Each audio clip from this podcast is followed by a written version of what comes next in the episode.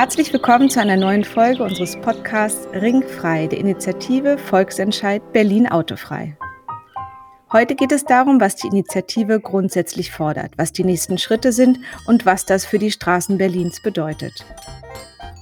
Zum Einstieg für euch der Faktencheck in unserer Verkehrskontrolle.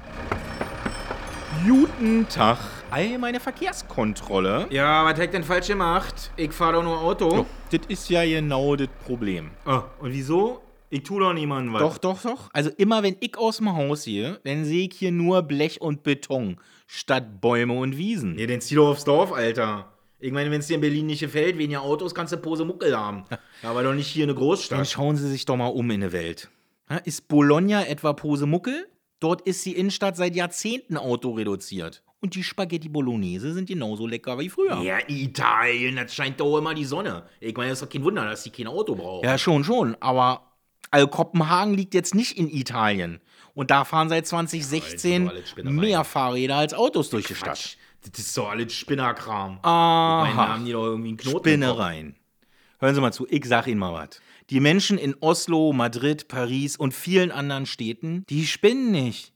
Die träumen von einem besseren Leben in der Ach Stadt. so, das ist natürlich schon eine gute Und sie handeln, damit dieser Traum wahr wird. So wie wir jetzt in Berlin. Wo soll ich mitmarschieren? Darum aussteigen bitte, mitmachen. Berlins Zukunft ist Ja, autofrei. Fahrradpolizist, dann gib mal her deinen Drahtesel, ne? Find ich keinen Parkplatz hier, alles scheiße. So gut so. Danke Jan für diese Fakten und ich freue mich jetzt sehr auf das Gespräch mit Manuel Wiemann. Wir beide sprechen digital miteinander wegen der Pandemie. Vielleicht kannst du mir erst einmal erklären, Manuel, warum bist du für eine autofreie Stadt? Als ich nach Berlin gezogen bin, bin ich in eine Straße gezogen, die ziemlich laut und groß ist. Und es war total nervig, weil egal wie ich unterwegs war, ob zu Fuß, da war einfach kein Platz. Äh, man konnte sich nicht richtig unterhalten, weil die Autos zu laut waren. Auf dem Fahrrad war es viel zu unsicher und ähm, sind Freunde und Freundinnen von mir die Straße auch nur ungern gefahren, weil irgendwie mh, das einfach echt herausfordernd auf dem Fahrrad war. Und die Busse stehen die ganze Zeit im Stau. Das heißt, egal wie ich unterwegs war, es hat einfach keinen Spaß gemacht oder war unsicher. Und dazu kam, in meiner Wohnung konnte ich nicht richtig lüften, denn die Straße war so laut und die Luft so dreckig, dass es, also dass ich mich echt jedes Mal gefragt habe, ergibt das eigentlich Sinn, das Fenster jetzt aufzumachen oder nicht? Und das ist der Grund, wo ich dann gemerkt habe, daran muss sich was ändern. Verkehr geht auch anders, Verkehr geht auch schön. Und da habe ich Lust drauf, Berlin schön zu gestalten. Dieses wirklich Verkehr ändern, das ist ja euer Hauptziel, also im, Innen, im inneren Bereich des, des S-Bahn-Rings. Und ähm, jetzt erklär mir doch mal einmal, du hast eben schon ein paar Sachen gesagt. Das Auto ist laut, das ist gefährlich, man kann sich, ähm, wenn man kein Auto besitzt, nicht gut bewegen. Die Autos stehen dann noch im Stau, selbst die Busse stehen im Stau. Warum hängen wir denn dann trotzdem so am Auto? Also warum hängt der Mensch so stark am Auto? Ich glaube, wir wurden alle so sozialisiert. Ich weiß nicht, wie das bei dir war. Ähm, ob du, du hast mir erzählt, du hast auch einen Führerschein, ne?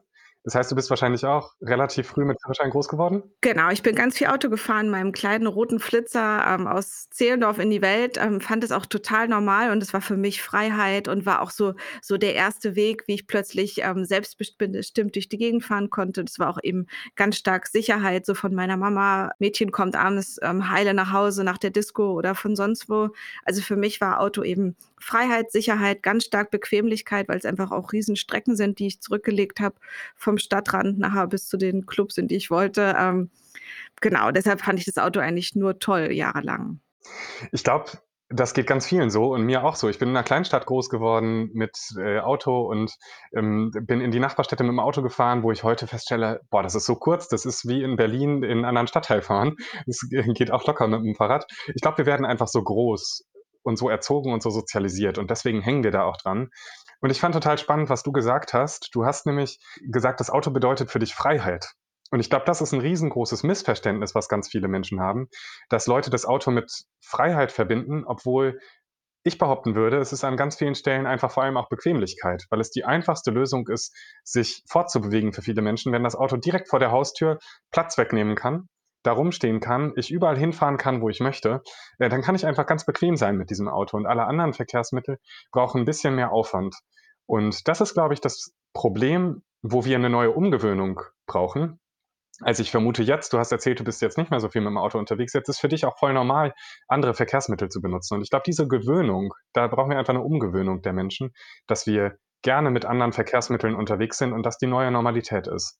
Für mich ist es jetzt halt eine absolute Einschränkung der Freiheit, ne? Das ist halt total laut bei uns in der Straße. Es ist totale Gefährdung für alle, für Kinder, für Tiere. Ich sehe einfach nur, wie die Straßenbäume leiden. Ich kann mein Fenster nachts nicht aufmachen. Also, das heißt, das dieses Gefühl der Freiheit, was ich als Autofahrerin hatte, wird extrem von dem, ähm, ähm, komplett umgedreht von dem, was ich jetzt einfach ansonsten im Leben mit Autos so mitmache jeden Tag. Und als wir eben gesprochen haben, sind ja auch die LKWs an dir vorbeigerattert. Das ist halt total krass, was man da eigentlich auch so an, an Gefahr einfach so mitnimmt, nur weil man sich ein bisschen bewegen will. Manu, dann erklär mir doch vielleicht noch mal einmal das Thema Parkplätze. Da wird ja auch immer wieder gesagt, wenn es einfach keine Parkplätze gibt, dann gibt es auch weniger Autoverkehr. Ähm, wie wollt ihr denn damit umgehen? Und vor allen Dingen, wie ist es dann auch um den S-Bahn-Ring herum? Entstehen dann da riesen Parkkolonnen oder wie es jetzt schon ist, dass die ganzen ähm, Pendlerbahnhöfe zugeparkt werden? Also wie geht ihr das Thema Parkplätze an? Alle Menschen, die aus sinnvollen und notwendigen Gründen mit dem Auto unterwegs sind, die werden natürlich weiterhin Parkplätze haben. Also beispielsweise Handwerker und Handwerkerinnen, Lieferdienste, Pflegedienste und so weiter und so fort. Und das Schöne ist, diese Menschen werden dann nicht zweite Reihe parken müssen, ähm, weil insgesamt viel weniger Autos im Weg stehen und sie deswegen einfach ganz normal einen Parkplatz sich suchen können, statt irgendwo den Gehweg voll zu parken oder den geschützten Radweg zu blockieren und damit andere Verkehrsteilnehmende zu gefährden. Und das bedeutet natürlich die Frage für alle Menschen, die dann nicht mehr innerhalb des Rings parken können, wo steht das Auto, entsteht eine Parkwüste außerhalb. Wir fordern das können wir aus rechtlichen Gründen nicht ins Gesetz nehmen, aber wir fordern, dass außerhalb um den S-Bahn-Ring ein Parkraum, eine Parkraumbewirtschaftung gemacht wird. Das heißt, dass dort die Parkplätze kostenpflichtig sein müssen, damit eben auch die Menschen dort weiterhin in ihren Straßen sich wohlfühlen und gemütliche Wohnstraßen haben. Das heißt, wir brauchen Park-and-Ride-Angebote außerhalb und Möglichkeiten, dass an speziellen Plätzen Menschen ihre äh, Autos stehen lassen können außerhalb des S-Bahn-Rings. Also das heißt, die Leute, die wirklich was liefern oder für Handwerker, für wirklich so diesen ganz essentiellen Berufsverkehr, die könnten auch weiterhin parken und fahren. Ganz genau. Unser Prinzip ist, äh, dass alle sinnvollen und notwendigen Fahrten mit dem Auto schnell und sicher stattfinden können. Denn das Auto ist ja für viele Zwecke total sinnvoll. Also, wenn ich einen Umzug plane oder wenn ich auf ein Dorf in Brandenburg einen Ausflug machen möchte, äh, all das sind Gründe, wo ich mit anderen Verkehrsmitteln das vielleicht im Extremfall mal machen kann, aber es total schwierig ist. Oder Handwerker und Handwerkerinnen, die ihren Werkzeugkoffer transportieren müssen oder Materialien oder was auch immer. Und für diese sinnvollen Zwecke soll das Auto wunderbar weiter genutzt werden und sollen die Leute eben schnell vorankommen.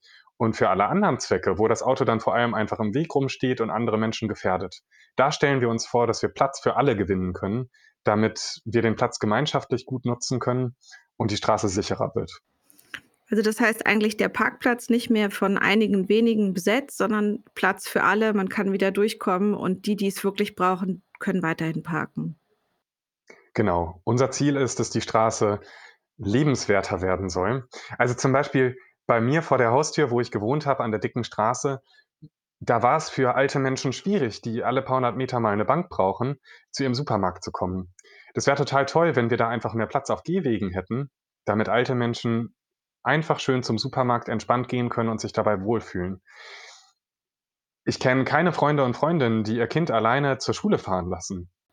Und das ist vor allen Dingen auch wieder so 'n Freiheitsgewinn eigentlich, ne, oder? Also, das ist eigentlich gewinnt man wieder 'ne ganz andere Freiheit, vielleicht nicht die schnell mit seinem Auto zu fahren, aber eben, dass sich dass man sich wieder bewegen kann und auch zum Beispiel andere Kinder unterwegs sein können, ne? Ganz genau. Und es hat auch nicht nur freiheitliche Gedanken, es hat auch gesundheitliche Gedanken. Also, es gibt ohne Ende Menschen in Berlin, die, ähm, an der Lärmbelastung leiden und an der Luftverschmutzung, die maßgeblich durch Autos verursacht ist. Wenn wir davon einfach weniger hätten, dann würden wir alle viel gesünder leben. Manu, mir ist noch etwas eingefallen, wo ich doch auch gerne ein Auto benutze, und zwar auf dem Weg zum Flughafen oder zum Bahnhof, also mit viel Gepäck, mit der ganzen Großfamilie. Ähm, was ist denn mit Taxifahrten? Steht das denn weiterhin zur Verfügung oder sind die dann auch weg? Da kann ich eine ganz kurze Antwort drauf geben. Taxis wird es weiterhin geben und du kannst dein Gepäck weiterhin auf dem Weg zum Flughafen im Taxi mitnehmen. Wenn ich mir das so vorstelle, die Stadt ist wirklich extrem verkehrsberuhigt, dann habe ich das Gefühl, da wird der, ähm, der Wohlstand oder das Wohlfühlen so extrem wachsen, dass vielleicht auch die Mieten hochgehen. Das war hier am Hermannplatz ja auch ein Argument, warum man da Karstadt nicht schöner machen soll und da nicht alles verkehrsberuhigt machen soll, weil dann gesagt wird, dann gibt es noch mehr Verdrängung in Kreuzberg-Neukölln. Wie geht ihr denn mit dem Gentrifizierungsvorwurf um? Das ist ein super wichtiger Punkt, der auch uns wichtig ist. Wir sehen uns an der Stelle auch als soziale Bewegung. Leider können wir aus rechtlichen Gründen diese Forderungen zu Mieten nicht mit ins Gesetz nehmen. Uns ist aber ganz wichtig, dass eine unserer zentralen Forderungen, dass der Senat einen effektiven Schutz vor Mietsteigerungen schafft, damit genau das nicht passiert. Die entscheidende Rückfrage finde ich aber, wollen wir Berlin denn hässlich lassen, damit die Mieten nicht steigen? Oder wollen wir beides? Ein schönes Berlin und einen Schutz vor steigenden Mieten, damit sich alle Menschen den Wohnraum leisten können. Ich bin für Letzteres und freue mich auf eine Diskussion darüber, wie das gelingen kann. Manu, ein großes Argument ja immer, warum es so schwer ist mit der Verkehrswende, ist ja die ähm, juristische Lage. Wie seht ihr das denn? Wir möchten an der Stelle eine soziale Verkehrswende. Also was wir immer wieder gefragt werden, ist konkret die Frage nach, äh, warum reduzieren wir nicht einfach die Anzahl an Parkplätzen? Ähm, oder warum wollen wir nicht eine City-Maut? All das würde bedeuten, ähm, dass die Menschen, die ausreichend Geld im Geldbeutel haben, weiterfahren können. Weil die können sich dann den eigenen Parkplatz in der Tiefgarage leisten ähm, oder anderswo einen Parkplatz, die können sich die City-Maut leisten. Wir wollen aber eine soziale Verkehrswende. Das heißt, es darf nicht darauf ankommen, habe ich ausreichend Geld im Geldbeutel, sondern die Frage muss sein, ist die Fahrt, die ich mache, wirklich auch sinnvoll und notwendig? Das ist für uns das Prinzip des Gesetzes und die entscheidende Frage, damit wir die Verkehrswende auch gerecht und sozial gestalten. Und Manu, was sagst du denn jetzt zum Beispiel zu Pendlern? Ich habe ja gesagt, ich komme vom Berliner Stadtrand aus dem Südwesten, also wirklich ziemlich weit weg von dem Ort, wo ich heute arbeite und lebe. Wie, wie soll es denn für Pendler dann gehen, die ja jetzt wirklich zum großen Teil auch den Stadtverkehr beherrschen? Ich selbst wohne auch außerhalb vom Ring. Ich wohne in Treptow-Köpenick und habe äh, jeden Tag eine Dreiviertelstunde zur Arbeit, wenn Corona wieder vorbei ist. Und ich kenne das genauso wie alle anderen auch, dass die S-Bahn einfach ziemlich voll ist die Fahrradwege so sind, dass man sich nicht so wohl fühlt. Und was unser Plan da ist, ist, dass wir lange Übergangszeiten vorsehen. Also erst ab 2027 würde das Gesetz tatsächlich auch Auswirkungen auf den Straßenverkehr haben. Und in diesen verbleibenden sechs Jahren muss es einfach einen deutlichen Ausbau vom öffentlichen Nahverkehr geben, von Fahrradinfrastruktur, so dass sich alle Menschen frei entscheiden können, möchte ich heute entspannt mit der Bahn fahren oder sicher auf dem Fahrrad unterwegs sein. Oder im besten Fall, wenn es zu Fuß erreichbar ist, zu Fuß unterwegs sein. Also eigentlich nimmt auch die Varianz dessen, wie ich mich bewegen kann, nimmt eben auch zu. Also wenn genau. man, wenn man eben von diesem, vom Auto ein Stück weit wegkommt. Und ähm, noch eine ganz andere wichtige Frage, die jetzt immer gefragt wurde, die ich auch in der BZ dann gleich in der Überschrift gelesen habe, diese zwölf Fahrten im Jahr. Was soll das denn bedeuten? Also bei zwölf Fahrten im Jahr brauche ich ja fast kein eigenes Auto mehr, oder? Rückfrage, vielleicht auch an euch, liebe Hörerinnen und Hörer. Wie häufig habt ihr im letzten Jahr das Auto benutzt? Und wie häufig davon würdet ihr rückblickend sagen, war es tatsächlich auch wirklich notwendig?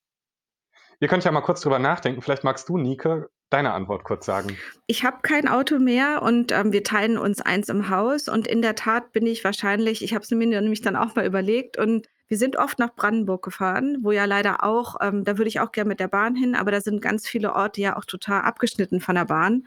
Ähm, wahrscheinlich bin ich so 13 Mal gefahren. Also mit, mit allen, mit allen zusammen. Von ja. daher kommt die Zahl wahrscheinlich hin. Sie kam mir halt auf den ersten Blick ein bisschen ähm, klein vor, aber wahrscheinlich macht es total Sinn, dass die richtig notwendigen Fahrten, wenn das Wetter ganz schlimm ist, wenn ich wirklich einen Umzug mache, was man ja auch nicht so oft tut, ähm, dann sind es vielleicht wirklich nicht, nicht viel mehr Fahrten, die nötig sind. Genau, und das Ding ist ja, dass alle Menschen, die wirklich darauf angewiesen sind, Pflegedienste, Menschen mit Mobilitätseinschränkungen, wer auch immer, dass all diese Menschen nicht an diese zwölf Fahrten gebunden sind. Und für die anderen ähm, ist es, glaube ich, total sinnvoll. Wir müssen einfach überlegen, was sind die Fahrten, die gerade stattfinden mh, mm, und die in der Regel überflüssig sind. Und da zählt halt ganz häufig zu die Fahrt, ich nenne jetzt mal ein Klischee, ähm, der Mensch, der mit Aktenkoffer im Auto unterwegs ist oder mit Aktentasche unterwegs ist, irgendwo hin. Das ist eine Fahrt, die geht auch super auf dem Fahrrad oder in öffentlichen Verkehrsmitteln. Und deswegen brauchen wir da einfach eine Wende, wenn wir die Straßen frei haben wollen für Platz für alle, mehr Grün, sichere Straßen, dann müssen wir irgendwo eben auch Verzicht üben. Und aber um du hast ja konkret nach den zwölf Fahrten gefragt, um da noch kurz einzuhaken. Das ist eine Zahl, die wir jetzt mal einfach so zur Diskussion stellen und wo wir verhandlungsbereit sind. Wir glauben nicht, dass wir die Weisheit mit Löffeln gefressen haben. Wir machen da jetzt mal einen Vorschlag ähm, und sind gespannt auf die Debatte in Berlin darüber und äh, sind da diskussionsbereit. Und das ist ja auch diese Debatte, die wir mit diesem Podcast anstoßen wollen, dass wir eben uns einfach mal zusammen heranpirschen an den großen Mythos, Autofahren ist die wichtigste Verkehrsart und an verschiedenen Folgen von Umwelt zu Klima, zu Flächenverbrauch, ähm, zu Gefährdung, uns einfach auch nochmal den ganzen Themen grundsätzlich nähern wollen, um gemeinsam herauszuarbeiten, was uns das Auto im Großen eben auch nimmt und wie man gemeinsam verschiedene kreative Lösungen für ein besseres Miteinander und Leben in der Stadt oder auch auf dem Land zu schaffen ist. Dann sag mir doch noch mal einmal, ähm, Manu, ihr habt ja auch von Bußgeldern gesprochen. Das stand dann eben auch gleich in der Bildzeitung. Ähm, da sind relativ hohe Summen im Spiel. Warum soll es denn dann gleich so hohe Bußgelder geben? Also da steht jetzt mal so eine Zahl drin und Bußgelder fangen dann bei 5 Euro an. Das ist eine Sache, die muss letztlich die Verwaltung regeln. Das soll natürlich total bezahlbar, aber so, dass man keine Lust darauf hat, sein, wenn man das Auto benutzt, obwohl man es nicht benutzen dürfte. Meine Erfahrungen mit der Verwaltung sind jetzt nicht äh, besonders äh, groß, äh, großartig oder besonders positiv. ähm, soll denn dann ein neues Amt geschaffen werden oder macht es dann die Verkehrsbehörde mit oder wer macht es? Also es ist total üblich vorweg bei einem Gesetz, dass man nicht alle Details im Gesetz regelt, sondern es ist total üblich, dass da allgemein Dinge drinstehen und letztlich die Verwaltung dann dafür zuständig ist, das en Detail auszuarbeiten. Also ob das eine eigene Behörde ist oder nicht, das können und wollen wir gar nicht entscheiden, sondern da gibt es Menschen in der Verwaltung, die da ihre Fachkompetenz haben und die das entscheiden können. Was wir uns aber überlegt haben als Vorschlag, ist eine super einfache Variante, wie diese Privatfahrten geregelt werden können. Denn wenn du als Person, gut, du wohnst jetzt außerhalb, da ist es dann, dass du einen Antrag im Voraus machen müsstest. Ähm, ich auch, äh, als Mensch, der außerhalb wohnt, aber für alle Menschen, die innerhalb des Rings wohnen, ist es einfach nur ein Klick auf dem Smartphone und schon kann ich loslegen und mit dem Carsharing-Auto losfahren. Perfekt. Das klingt auf jeden Fall nicht, äh, nicht nach äh, dunklen Beamtenstuben, sondern eigentlich sehr einfach. Manu, wie sieht denn so die perfekte Stadt aus? Kannst du mir das einmal nochmal beschreiben? Also so ein bisschen, ähm, am Anfang denkt man so ein bisschen, ui, vielleicht soll einem da was weggenommen werden und Verbote und Bußgelder und ähm, jetzt das ähm, Fatis Auto wird jetzt abgeschafft. Wie sieht denn für dich so eine ideale Berliner Innenstadt aus? Ich glaube, es geht dabei ganz viel um Gefühl. Uns wird von rechts, glaube ich, vor allem gerade viel vorgeworfen von, ach, diese Leute, die in Berlin das Dorf haben wollen, die sollen mal zurück aufs Dorf gehen. Damit hat das, glaube ich, nichts zu tun. Ich glaube, wir können Berlin gemütlich, lebenswert und schön machen. Und das auch in einer Großstadt wie Berlin, indem wir den Verkehr umstrukturieren. Und dafür braucht es eben ein anderes Gefühl, ein anderes Wohlfühlen. Ich stelle mir vor, in der Straße, wo ich vorher gewohnt habe, ich gehe aus der Haustür und sehe direkt ein paar Bäume, Blumen und es ist irgendwie einfach schön und nicht eine Beton und Blechlawine. Ich stelle mir vor, dass auf dem Gehweg dann Platz ist, dass sich auch zwei Rollstühle oder zwei Kinderwägen begegnen können.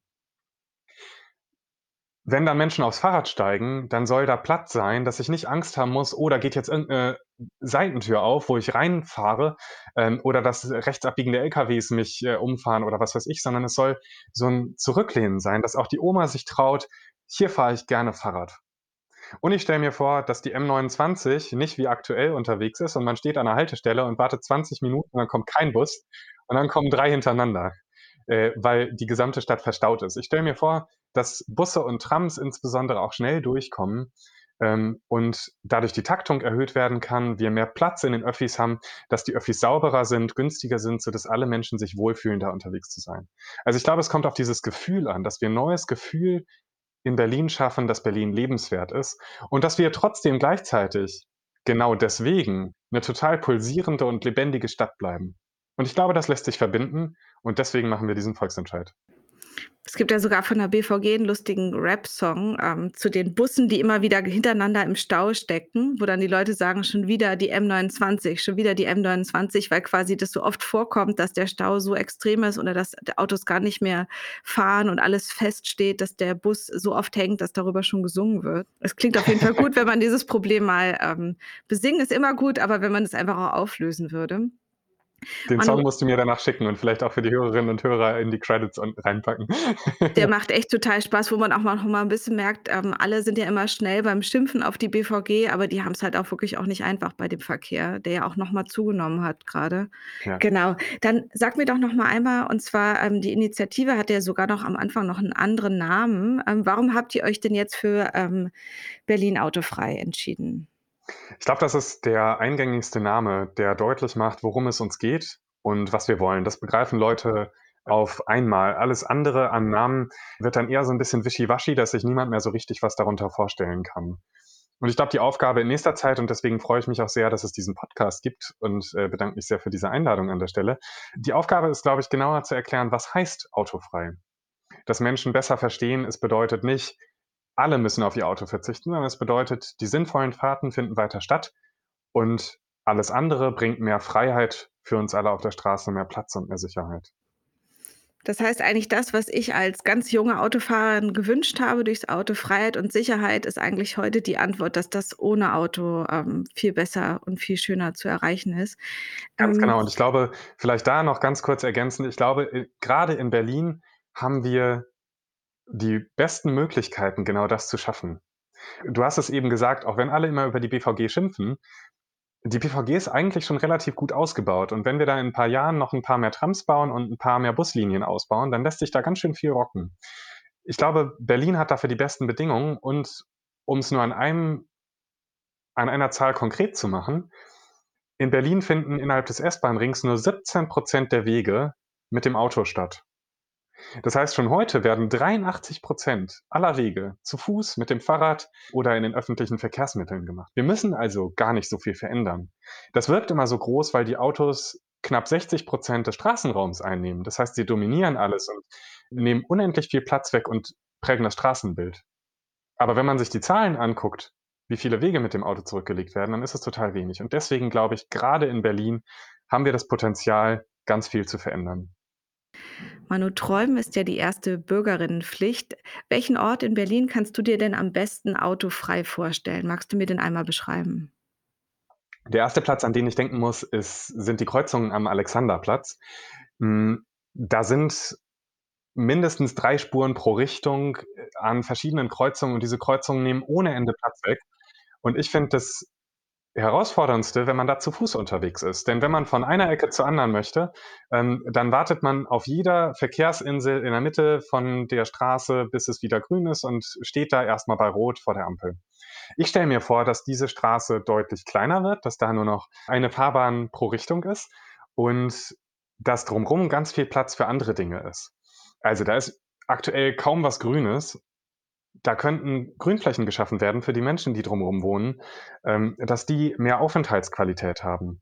Denn gerade in kleinen Wohnungen in Mitte wäre es total schön, wenn man mehr Fläche draußen hat, wo man sich gemütlich aufhalten kann. Ich stelle mir vor, dass Platz ist für Fahrradwege, äh, wo man sicher unterwegs sein kann, wo es ein tolles Gefühl ist, auf dem Fahrrad unterwegs zu sein. Ich stelle mir vor, dass es gemütlich ist, durch Mitte zu schlendern und nicht ätzend ist, wenn man Besuch hat und den Alex zeigen möchte, dass man sein eigenes Wort kaum verstehen kann, weil die Autos und LKWs so laut sind. Da stelle ich mir viel mehr Grün, viel mehr Platz für alle und viel mehr Sicherheit vor im Straßenverkehr. Das sind, glaube ich, die Gefühle, die ich schön fände, wenn wir die empfinden würden, wenn wir da unterwegs sind. Herzlichen Dank für das Gespräch. Ich denke, jetzt ist vielen klarer, wie es gehen kann mit einer autofreien Stadt und den Plänen von Volksentscheid Berlin Autofrei. Ihr findet uns im Netz unter www.volksentscheid-berlin-autofrei.de und auf Social Media. Schreibt uns gern, schlagt uns Themen vor, teilt den Podcast, bewertet ihn und schaltet das nächste Mal wieder ein. Und das ist das Team vom Podcast Ringfrei. Redaktion Christoph Jahr, Florian Kobler, Anne Weiß, Sprecher Jan Minagawa, Sounddesign Kai Duncan David und Caroline Siegers. Moderation Nike Wessel. Berlins Zukunft ist autofrei. Und das ist so gut so. Gut, dann äh, hier können Sie meinen Schlüssel haben. Ach, scheint ja auch schön die Sonne. Dann laufe ich mal weiter. Tschüss.